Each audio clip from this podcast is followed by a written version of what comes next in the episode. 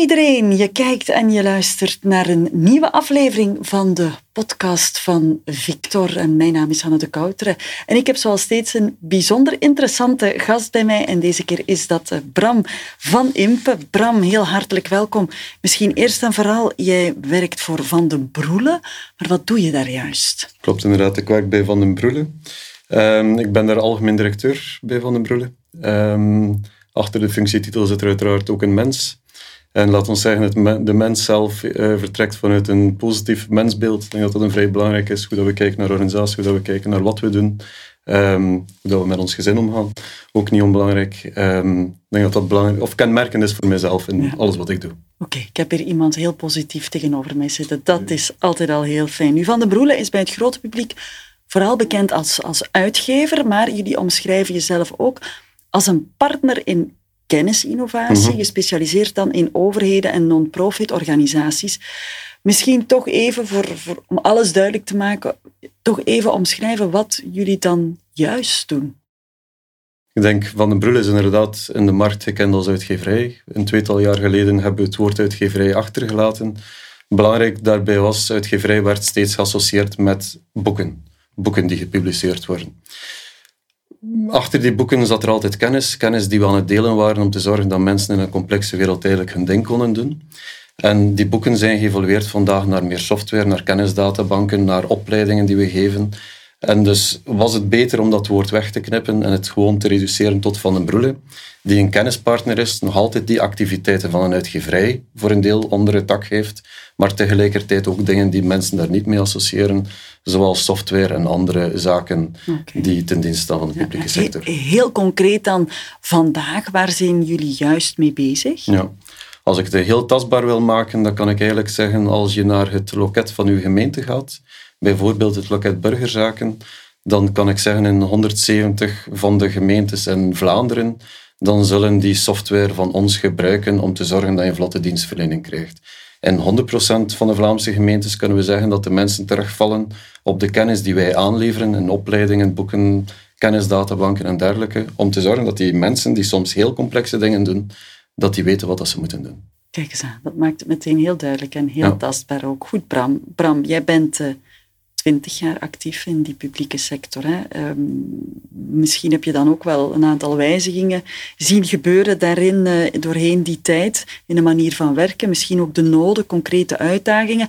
Wat zijn volgens jou de belangrijkste veranderingen ja, die je zelf hebt kunnen waarnemen de afgelopen mhm. twintig jaar? Ik ben inderdaad een twintig jaar geleden begonnen van de schoolbanken rechtstreeks aan de helpdesk bij Van den Broele beland, waar we op dat moment nog met een achttal mensen waren. Ehm, de zaken die daar heel, heel opvallend zijn, zijn dat wij eigenlijk al altijd werken voor heel België. En dat wij vroeger vanuit Brugge, waar we gehuisvest zijn, dat wij eigenlijk heel België konden bedienen met federale wetgeving. De realiteit vandaag is, we hebben een kantoor in Brussel, we hebben een kantoor in Jean-Val, we hebben een kantoor in Brugge. Want Vlaanderen doet iets anders, Brussel doet iets anders, uh, Wallonië doet iets anders. Dus hebben wij heel gespecialiseerde teams nodig die eigenlijk met experten op het terrein werken, want wij kunnen niet meer werken in één keer voor heel België. Vroeger was een vertaalbureau voldoende om content te vertalen, vandaag gaat dat totaal niet meer. Ik denk dat dat een heel belangrijke evolutie is doorheen de tijd.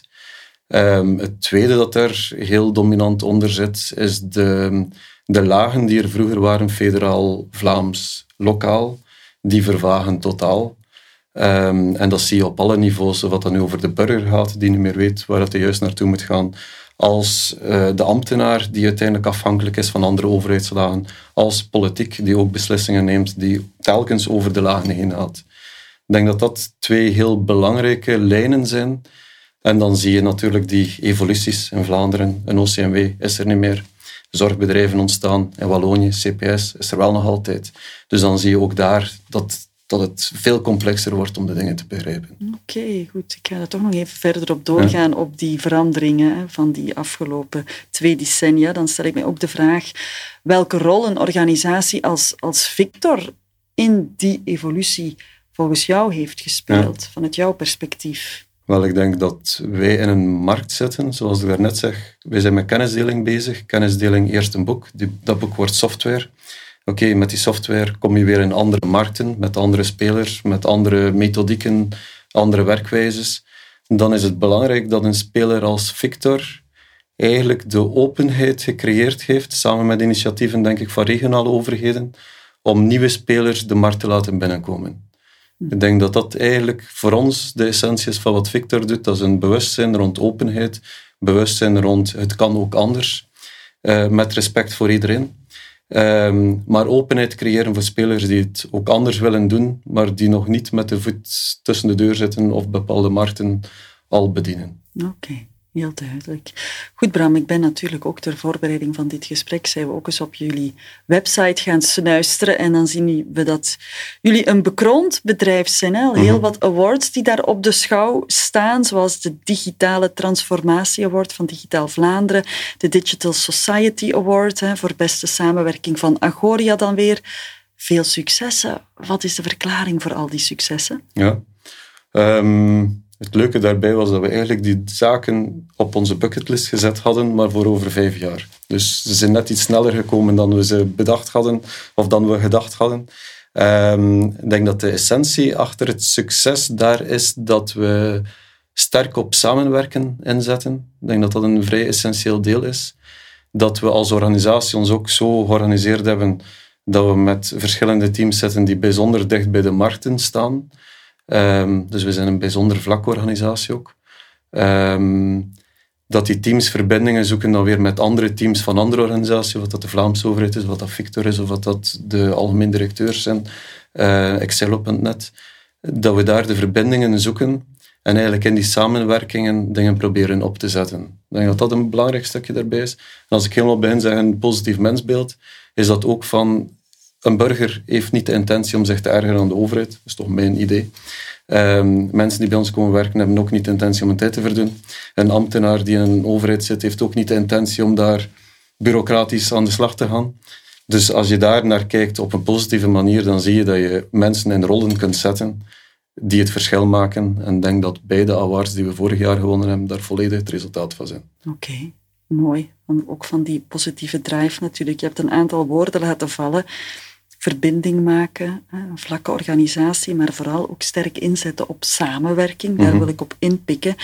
Want uh, tijdens de podcasts die we hier al gehad hebben en ook de gesprekken die ik heb gehad met de mensen van Victor, ja, dat wordt altijd heel duidelijk meegegeven. Hè. De goede samenwerking tussen een publieke sector en een private sector, dat is enorm belangrijk om tot die gezamenlijke digitalisering te komen. Hoe, kijkt, hoe kijk jij daarnaar? En, en in eerste instantie en hoe zou je dan in tweede instantie recente samenwerkingen met die mhm. verschillende overheden uh, waarmee dat u samenwerkt omschrijven? Ik denk dat daar het proces, om te beginnen, belangrijk is om te benoemen. Het proces, als je kijkt over de voorbije tien jaar, dan is het een proces dat altijd beter wordt. Dus dat betekent dat we nu op een punt staan dat het beter is dan vroeger, maar het kan nog altijd beter worden. Mhm. Eh, dus we zitten zeker nog niet in het optimale. Um, ik denk op vandaag dat overheidsopdrachten op dat vlak een bijzonder goed ding is om neutraliteit in hunningen te, realiseren, maar tegelijkertijd soms dus het samenwerken lastiger maakt, moeilijker maakt. Uh, dus daar een goede middenweg in vinden is een uitdaging in elk project opnieuw. Um, ik denk dat daar ook openheid tussen uh, partijen soms een essentieel deel is om uh, de juiste dingen te kunnen bekomen. En als ik kijk naar overheid zelf, is het belangrijk voor bedrijven om te weten wat de overheid nu eigenlijk echt zelf gaat doen en welke ruimte er is voor de private bedrijven. Ik denk dat dat eigenlijk een vrij essentieel ding is. Dat zeker als we met de federale overheid te doen hebben, met een lokale overheid, met een regionale overheid, dat het soms wel een uitdaging is om te zoeken wat kunnen wij nu doen als toegevoegde waarde. Wij moeten ook niet doen wat de overheid zelf doet. En omgekeerd, wat gaat de overheid nu wel doen, wat gaan ze niet doen? Wat is er afhankelijk van een politieke legislatuur, wat niet? Dat zijn de vraagstukken. Maar daar is dus die openheid, die transparantie tussen beide spelers. Ja. Eh, daar is het heel belangrijk, wetende dat niemand kan zeggen wat de volgende legislatuur juist gaat doen. Inderdaad. Ehm, ik denk dat u als zoveel die met de digitalisering bezig zijn, er ook van overtuigd bent dat we daar 100% op moeten inzetten om iedereen uh, aan boord te krijgen van die digitaliseringsgolf. Nu, volgend jaar zijn het opnieuw verkiezingen en ik kan me voorstellen dat digitalisering ook wel een, een belangrijk punt zal mhm. zijn in bepaalde verkiezingsprogramma's. Misschien vanuit uw blik, vanuit uw ervaring, uh, welke aanbevelingen zou u vanuit Van den Broede dus willen meegeven aan onze mhm. politici?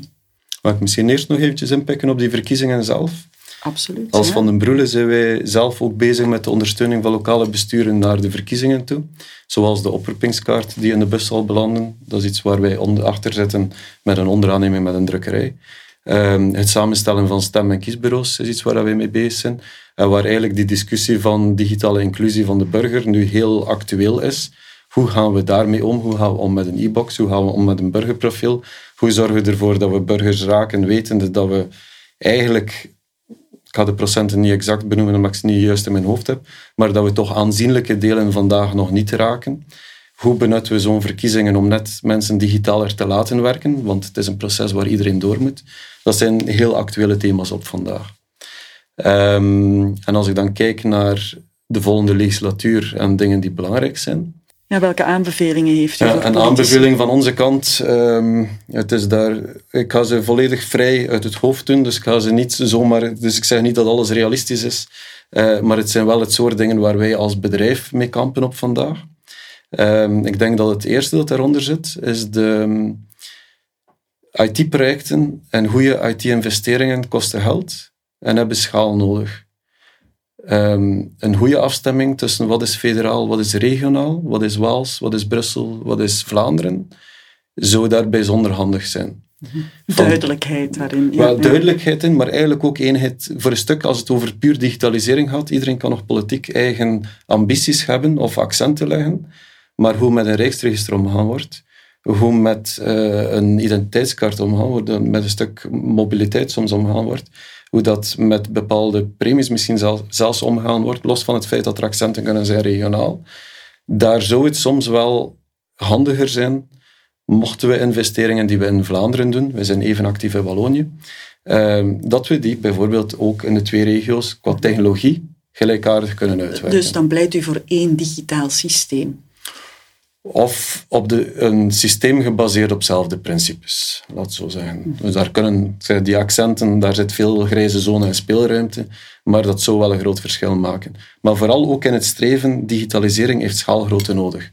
En als we telkens alles in Brussel apart gaan doen, Vlaanderen apart gaan doen, Wallonië apart gaan doen, dat kan werken, maar is dat dan efficiënt als je naar België kijkt? Dan denk ik het niet.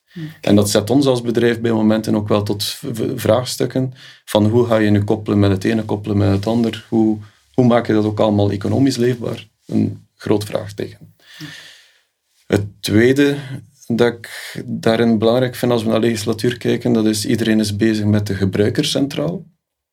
Vaak heeft dat de invulling de burger centraal. Dus we proberen digitalisering zo dicht mogelijk bij de burger te brengen. Kritische noot, een beetje zoals de banken doen, waar we vandaag zeggen dat het bankcontact en dergelijke toch weer nabij moet zijn. Dat is een evolutie die toch soms gelijkaardig is, alleen vijf jaar voorloopt. Um, laat ons de ambtenaar niet vergeten in het verhaal.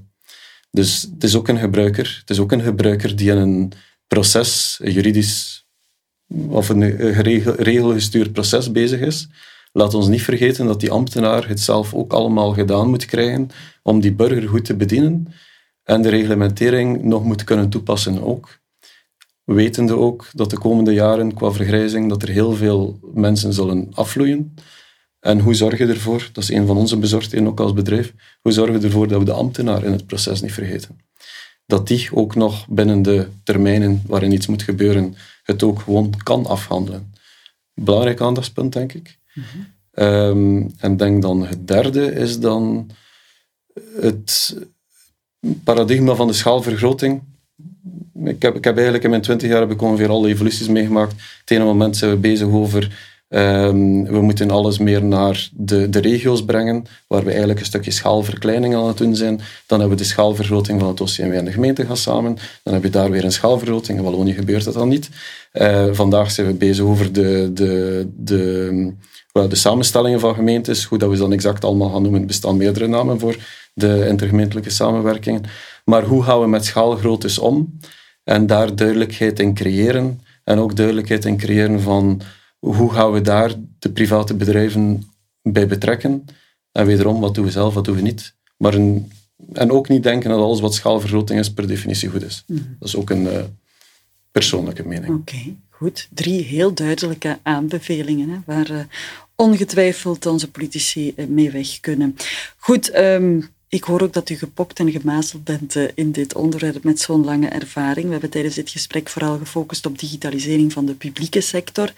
Maar ik wil natuurlijk ook weten hoe jullie als organisatie zelf uh, dit hebben doorgemaakt al. Hè? Hebben mhm. jullie uit eigen ervaringen op dat vlak dan ook tips die je kan meegeven aan de besturen die, die kijken en luisteren? ik denk, als ik naar onze eigen evolutie kijk, dus ik heb inderdaad die 20 jaar, ik ben binnengekomen in een bedrijf dat 100% zijn omzet haalde uit print. Alles kwam uit print, alles kwam uit boeken. Um, vandaag zijn we een bedrijf waarvan 4 of 5 procent uit omzet uit print komt. Dus met andere woorden, evolutiebedrijf aanzienlijk. Ik denk dat daar het belangrijkste wat we doorheen de tijd gedaan hebben, is blijven duidelijk ons doel voor ogen hebben. En ons doel is nooit geweest om print te maken. Zoals een overheid ook het doel niet heeft, is papieren actes af te leveren aan een loket. Het doel is wel zorgen dat bepaalde dingen, of dat u in ons geval, dat de kennisdeling, vandaar die partner in kennisdeling, dat die kennisdeling gebeurt. En als die kennisdeling vandaag gebeurt met een boek, of morgen gebeurt met een software, of zoals ik het bij ons intern altijd zeg, met een rookwolk, zoals bij de Indiaan, oké, het doel is de kennis over te brengen. Als je als overheid blijft mikken op je doel, of als organisatie blijft mikken op je doel, dan ga je automatisch die nieuwe dingen zoals digitalisering daarin opnemen. Met één bijzondere uitdaging voor een overheid natuurlijk, dat je ook die digitale inclusie hebt met een burger.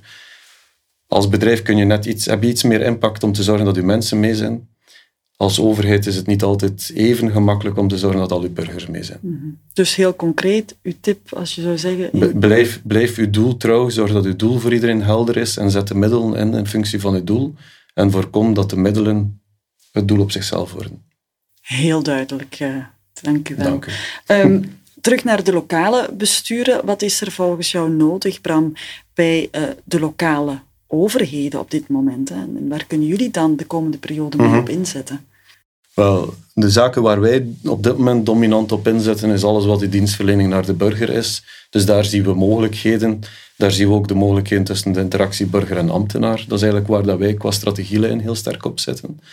Als wij naar overheden zelf kijken, dan zien wij vooral een, een nood aan versterk die kennis. Wel, zorg dat de kennis en de middelen die bij de lokale besturen zitten evenredig zijn met de taken die aan de lokale besturen toebedeeld worden. Op vandaag hebben we gezien, of denk dat we de voorbije jaren gezien hebben, hoe belangrijk lokale besturen in coronacrisissen en dergelijke zijn, in Oekraïne-crisissen zijn. Um, zorg dat die in evenwicht zijn.